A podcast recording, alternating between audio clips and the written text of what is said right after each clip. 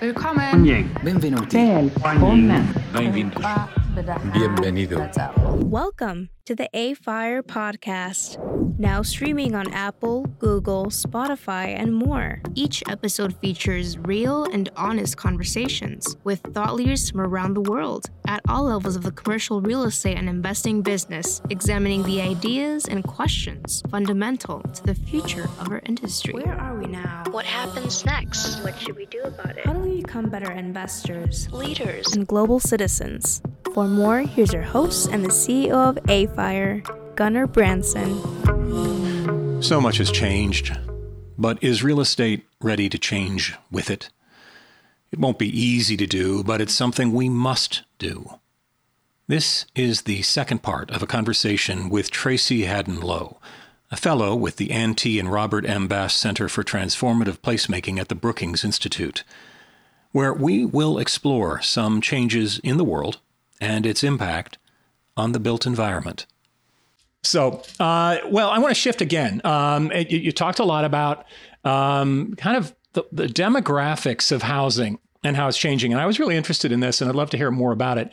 So we've got the housing we have. It, it's basically built on a design that's from the 19th century or the mid 20th century, um, and may or may not be what we actually look for. At the same time that we have a housing shortage, um, where do you think all this is going or needs to go in terms of housing, single family housing? Well, I think the bottom line is that it's clear that it's it's past time for another generation of innovation in the home building uh, sector specifically. Mm-hmm. That it's time for not just the new technologies that there seems to be a lot of interest in, both from regulators and within the sector, but it's also time for new designs. And there are a lot of exciting ideas that are coming out of the Congress for the New Urbanism and other design groups that are trying to think bigger about and more flexibly about the future of housing, whether that's accessory dwelling units uh, within or outside the home, or whether that's um, uh, thinking smaller in terms of multifamily and looking mm-hmm. at multifamily possibilities that are uh, what what what are what's called missing middle housing, mm-hmm. and I think that um, we need to really open the floodgates in terms of making it really easy for um, entry level builders of all kinds yeah. to enter the industry and start producing this kind of small scale product. It, also seems to me it's a zoning question too, in terms of what's allowed with whatever lot is in the city, as people are trying to figure out how to have additional dwellings perhaps on their land, create another uh, income source, etc. Without question, this is a zoning problem. And I think that this has been shown time and time again in cities where cities are looking at um, neighborhoods where there hasn't been a single building permit pulled in 30 years. and then they do zoning reform. And then all of a sudden there's new market energy. Um, the problem in the United States, generally speaking, is, is not just um, the availability of capital right? There's actually a ton of capital in the United States and including um, international capital that wants to right. invest in the United States. There's a ton of it. What there's a shortage of is uh, suitable shovel ready projects that um, investors can understand and right. and and can and can and can package as an investment opportunity. And so we need to get a lot better at um, at scale mm-hmm. uh, you know, creating these investment concepts and then getting them to market. I hear a lot of frustration from my members around zoning specifically and urban planning secondarily. Uh, do you think there is that we're in, in, need of, I mean, let's put it this way investors are often blamed for why things aren't working, um, and designers are blamed for things not working. And I keep wondering there's an invis- a couple of invisible parties in this game. Uh, the zoner, the urban planner. Um, is does this need a reset as well in terms of rethinking it?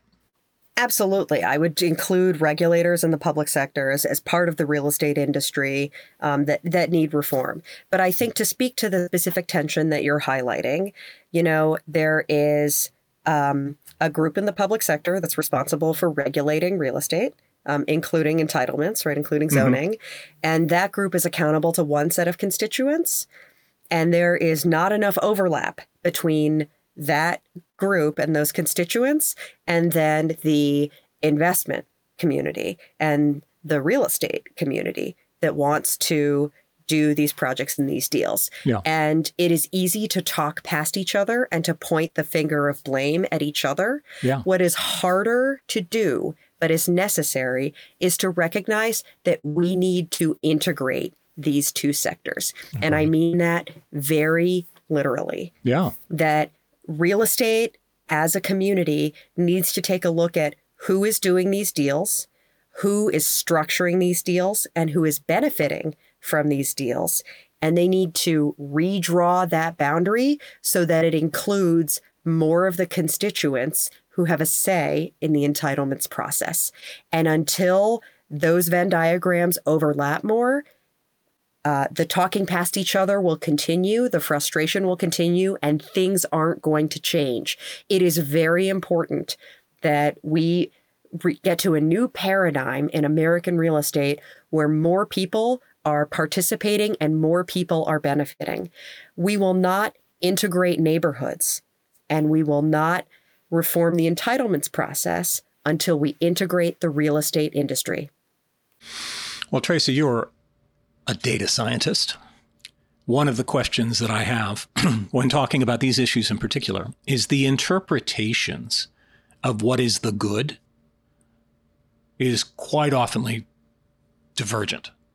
So, for example, everyone talks about Jane Jacobs and walkable cities. It means different things to different people, very different things, and is interpreted by various parties in different ways. Um, and Jane Jacobs isn't around anymore, so she can't tell us exactly what she meant. But you know, I think there there there's often been misinterpretation, even you know, from when she wrote that wonderful book.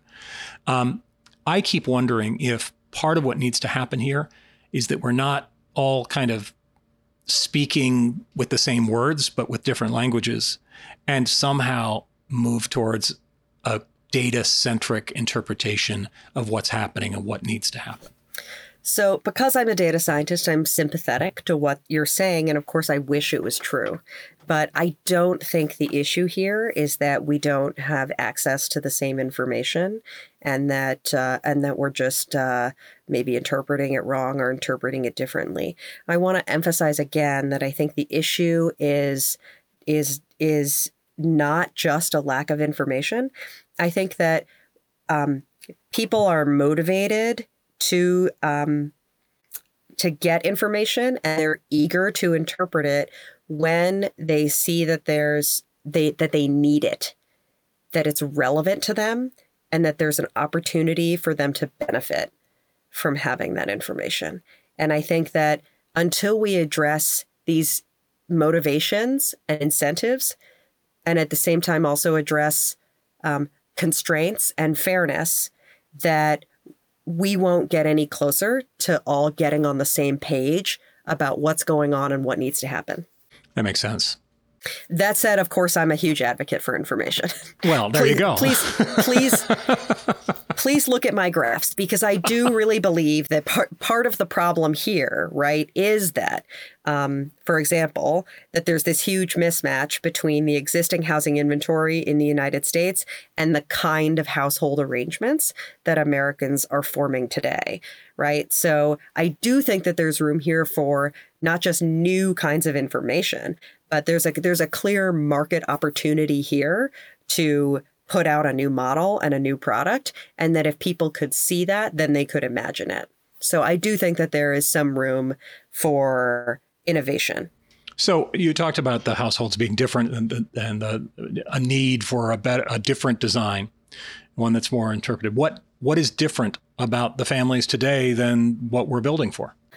Well, the huge growth in the number of very small households, right? So, in previous generations, the most common form of household arrangement was um, a, a, a pair of adults, spouses, um, who had at least one child. that was the vast majority of households in the United States. Um, but today, um, uh, we're looking at a very different story. And so there is much more demand for uh, alternative housing forms that aren't necessarily uh, for families. Um, and there's also a huge amount of demand just for smaller housing forms. So at the same time that the industry is really oversupplying the biggest house, the biggest you know single family four plus bedroom houses, um, there's really really strong market demand for studios, one bedrooms, and two bedroom units. Whether those are whether those are apartments or um, starter, what you know what we used to call starter homes. Well, to switch gears a little bit, uh, we have this this uh, thing that happened, COVID, um, which everyone is talking about an accelerator of of previous trends, um, and also something that's really really hard to get through.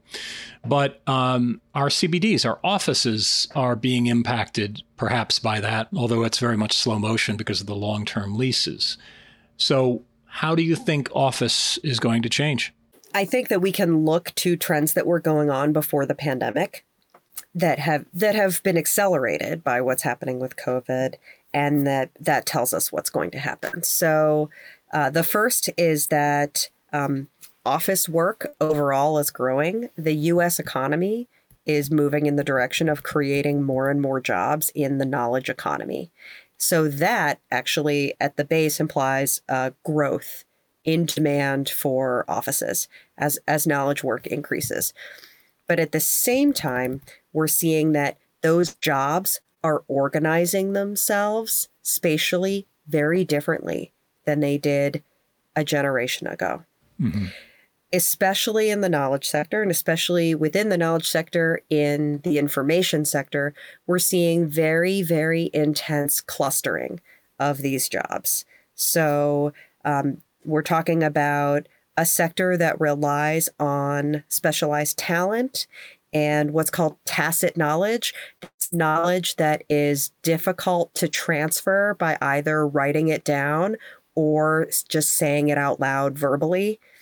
So, um, knowledge that's difficult to, for example, just communicate via Zoom or PowerPoint. Mm-hmm. and um, that kind of tacit knowledge is um, directly related to the increased productivity that comes from knowledge spillovers that are created when um, uh, workers are in very close proximity mm-hmm. right they these operate at very very small spatial scales so I'm, I'm talking about not just agglomeration within a particular region like within you know uh, northern california but um, agglomeration, clustering within individual neighborhoods, and even individual buildings. Mm. So we see these jobs are clustering really intensely.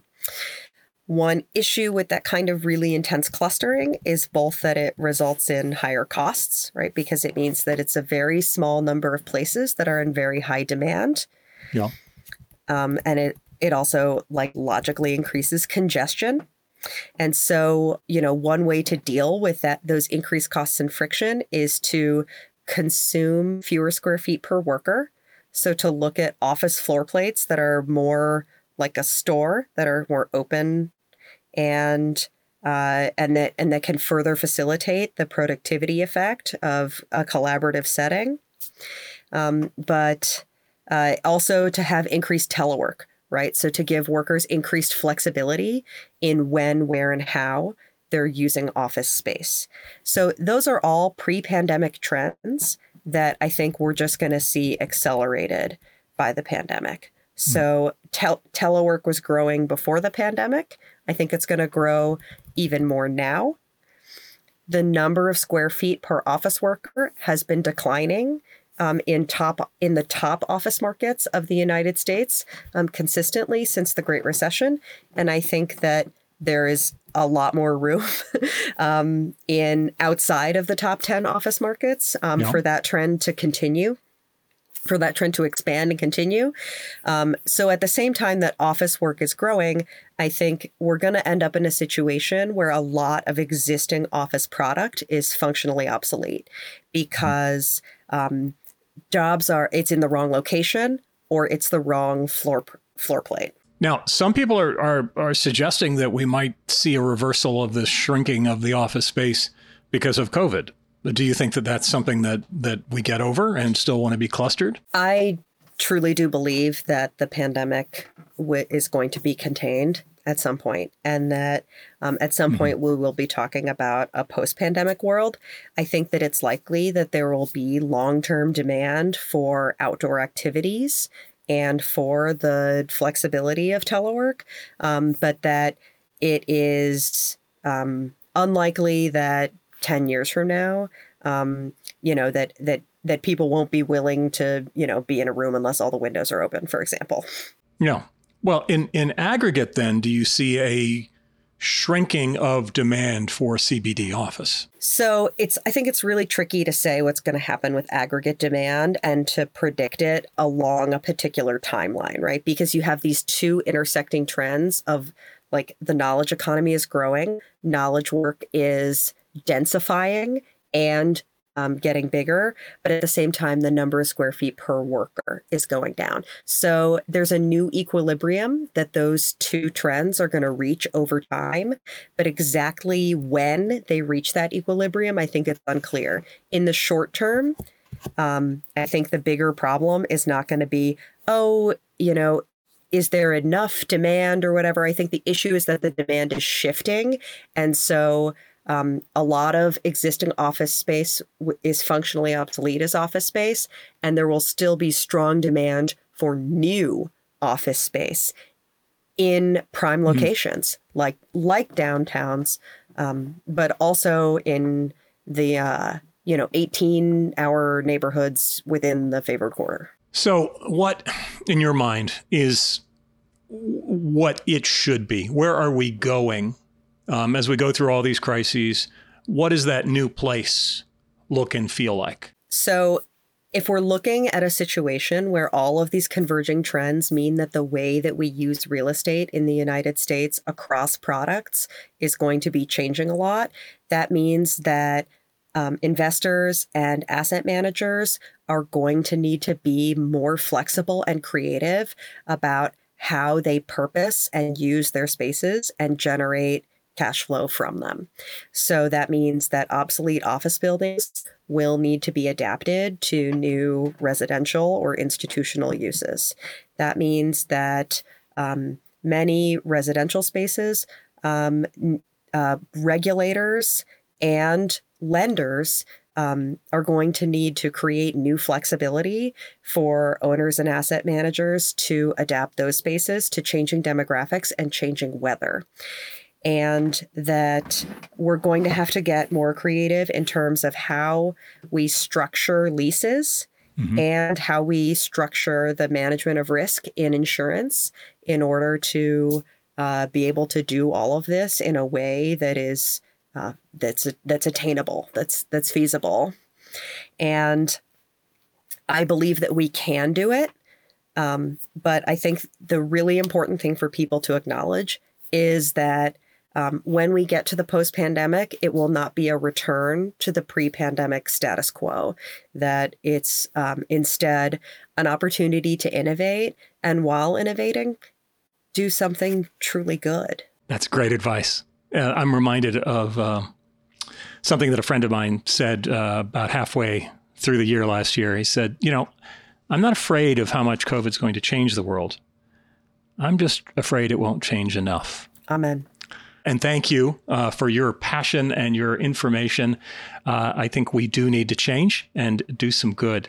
Thank you so much, Tracy, for being a part of the AFIRE podcast. Thanks for having me, Gunnar. You've been listening to the AFIRE podcast. Remember to subscribe on your favorite podcasting platform, including Apple, Google, Spotify, and more. AFIRE is not engaged in providing tax, accounting, or legal advice to this podcast. No content included here is to be construed as a recommendation to buy or sell any asset. Some information, including the AFIRE podcast, may have been obtained from third party sources considered to be reliable. AFIRE is not responsible for guaranteeing the accuracy of third party information. The opinions expressed in the AFIRE podcast are those of its respective contributors and do not necessarily reflect those of AFIRE. To learn more about the AFIRE podcast, including underwriting guest opportunities, visit afire.org slash podcast.